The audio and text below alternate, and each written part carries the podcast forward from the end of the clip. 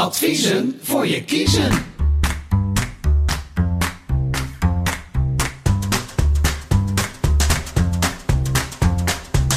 Welkom bij Adviezen voor je kiezen. Een podcast met antwoorden op vragen die je anders nooit gesteld zou hebben. Dit zijn veelal vragen op het gebied van werk, gezondheid en functioneren.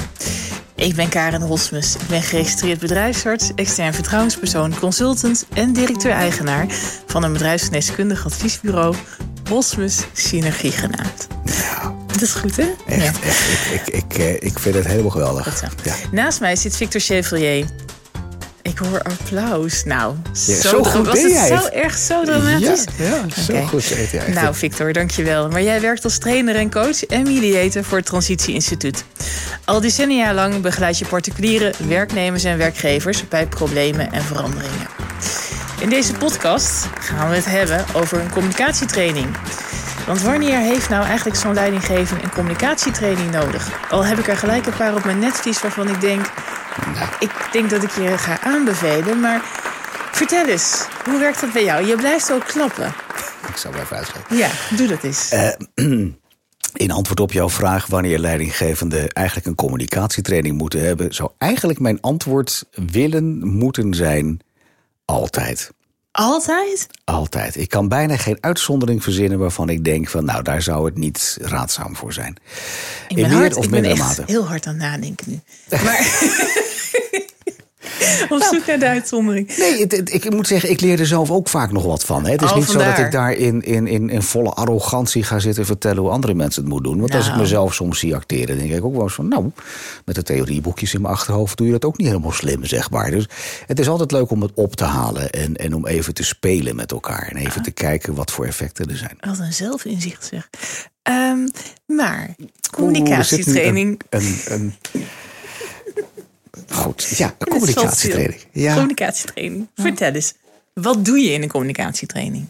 Nou, is een beetje afhankelijk wat voor vorm je hem giet. Eh, we hebben er een aantal op onze site staan. Ehm, en het is een beetje een mix van waar die voor bedoeld is. Maar laat ik de olifant op tafel even als voorbeeld Ja, nemen. die vind ik het meest beeldsprekend, zeg maar. Ja, je ziet graag die olifant Ja. op tafel. Dat je echt denkt van nou, laten we er eens omheen lopen. Ik heb wel een paar keer gehoord eh, in de vorige afleveringen, maar ik ben er nog steeds door geïntrigeerd. De olifant op tafel is eigenlijk. Eh, ik weet niet eens waar die vandaan kwam. Ik hoorde mijn collega Roland Veenstra dat ooit een keer zeggen. Eh, of die bij hem origineel vandaan komt, weet ik niet. Eh, eh, hij kan ook ergens uit nou, een andere contraien komen. Maar het gaat in ieder geval om dat je bespreekt waar het werkelijk om gaat. En dat is vaak iets wat ik in vele kringen eh, niet zie plaatsvinden. Ehm, dat men bang is om het onderwerp op tafel te brengen. Of dat men daar huiverig voor is, omdat men een beetje bang is wat ze niet weten wat de gevolgen zijn. Eh, nou ja, klinkt toch heel vaag. Geef eens een voorbeeld. Geef eens een voorbeeld. Ehm, nou, we hebben het bij de vorige podcast. Hiervoor hadden we het over eh, wanneer mensen niet zo lekker functioneren. Ehm, dan wordt dat vaak door een leidinggevende zo omslachtig weergegeven. dat er bepaalde kleine dingetjes niet zo heel lekker gelopen zijn. Zo brengen ze dat dan. Eh, terwijl ze eigenlijk ronduit willen zeggen: joh, het gaat niet goed. Ja. Ehm, en ik, wat dan fijn zou zijn, is dat ze echt benoemen waar het om gaat. Dat ze benoemen van, joh, we zien dit beeld. En we vallen je niet als mens aan, maar we vallen je wel een beetje aan in je functioneren. Van, wij verwachten van jou een bepaald gedrag wat hieruit moet komen. We verwachten een bepaalde output en die is er niet. Ja, en dan heb je gelijk een punt, denk ik, waar het heel vaak misgaat. Is dat feedback, want dat is het eigenlijk, hè, wat een Ja. leidinggevende wil geven aan de medewerker, ehm, op de een of andere manier toch heel persoonlijk binnenkomt. Ja. En kun je leidinggevende daarin trainen? Ehm, nogmaals, altijd ja, maar er zit natuurlijk een beperking aan. Ehm, wat je even heel eh, generaal eh, en, en heel algemeen vaak ziet, is dat mensen doorgegroeid zijn in, in, in hun functie, omdat zij eh, goed in hun vak zijn. Eh, denk aan, ik noem maar wat, hè, een metaalbewerkingsbedrijf. Daar werkt eh, Jan Jansen en hij is goed in metaal. Eh, zo goed dat hij op een gegeven moment een paar assistenten heeft. En dan heeft die assistent ook een assistent. En voor het in de gaten hebt, heeft die man 12, 13 man onder zich. Ja. Maar het is daarmee nog niet de manager. Het is daarmee, hij heeft niet van huis uit die vaardigheden meege, meegekregen. En natuurlijk, je kunt op de markt allerlei de, eh, trainingen volgen hoor, om dan een beetje leidinggevende te mogen worden. Maar wat ik vaak zie, is dat die mensen in essentie eh, gewoon de competentie echt een beetje missen. Ja, dat aan de ene zijde. En aan de andere zijde denk ik ook de positionering. Want Wat bedoel je daarmee? de positionering in de groep. Eerst was je meewerkend en geleidelijk aan word je als het ware de kop boven het maaiveld en word je de leidinggevende. Dus aan ja zeker vaardigheden, maar vooral ook positionering op groepsniveau. Daar wordt voor mijn gevoel soms nog te weinig aandacht aan besteed. Dat ben ik helemaal met je eens. Ja. Ik, ik, ik hoor en zie ook vaak in, eh, in het werkveld dat er mensen inderdaad leidinggevende van hun eigen eh, afdeling geworden zijn, terwijl ze jaren als medewerker gewerkt hebben. Eh, dat vraagt nogal wat begeleiding om dat eh, tot een goed einde ook twee, drie jaar later te kunnen bouwen. Ja.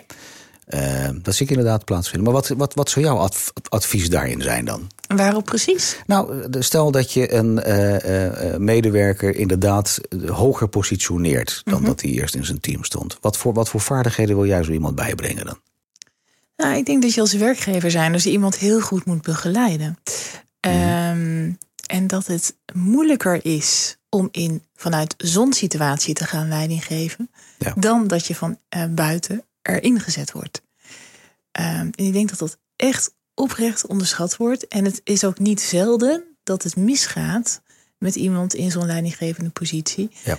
Ehm, eh, omdat het, eh, zoals het ware, gesandwiched worden. Ja. Ehm, en ze moeten- gezenswezen in de ja, zin dat ze van, van, van bovenaf bepaalde verwachtingen hebben. Maar Ja. van onderaf Ja, eh, krijg je een beetje de beweging van, van kijk eens.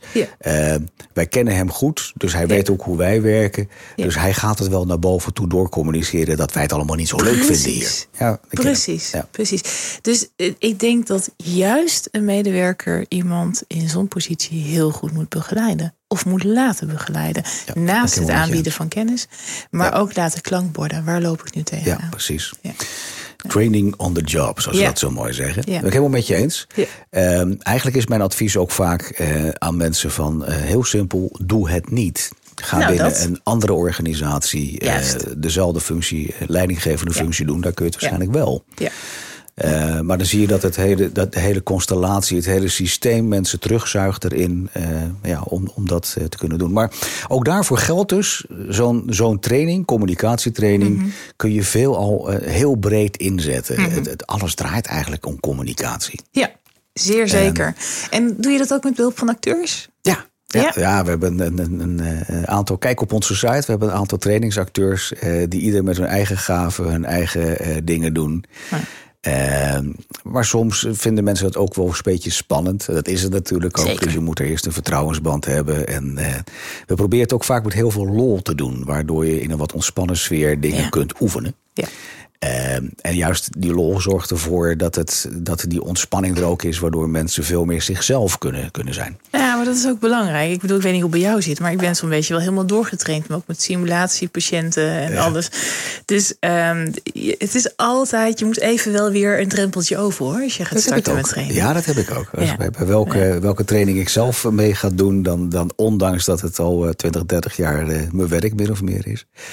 Nee, eh, dan moet ik zelf ook af en toe weer even slikken. Dat ik denk van, oh ja, nu zit ik aan de andere kant, zeg maar. Ja, dat is, eh, is ook niet altijd even leuk. Er gaan, gaan soms ook wel eens dingen gebeuren. Ik denk van, ja, dat moest je weten, Victor.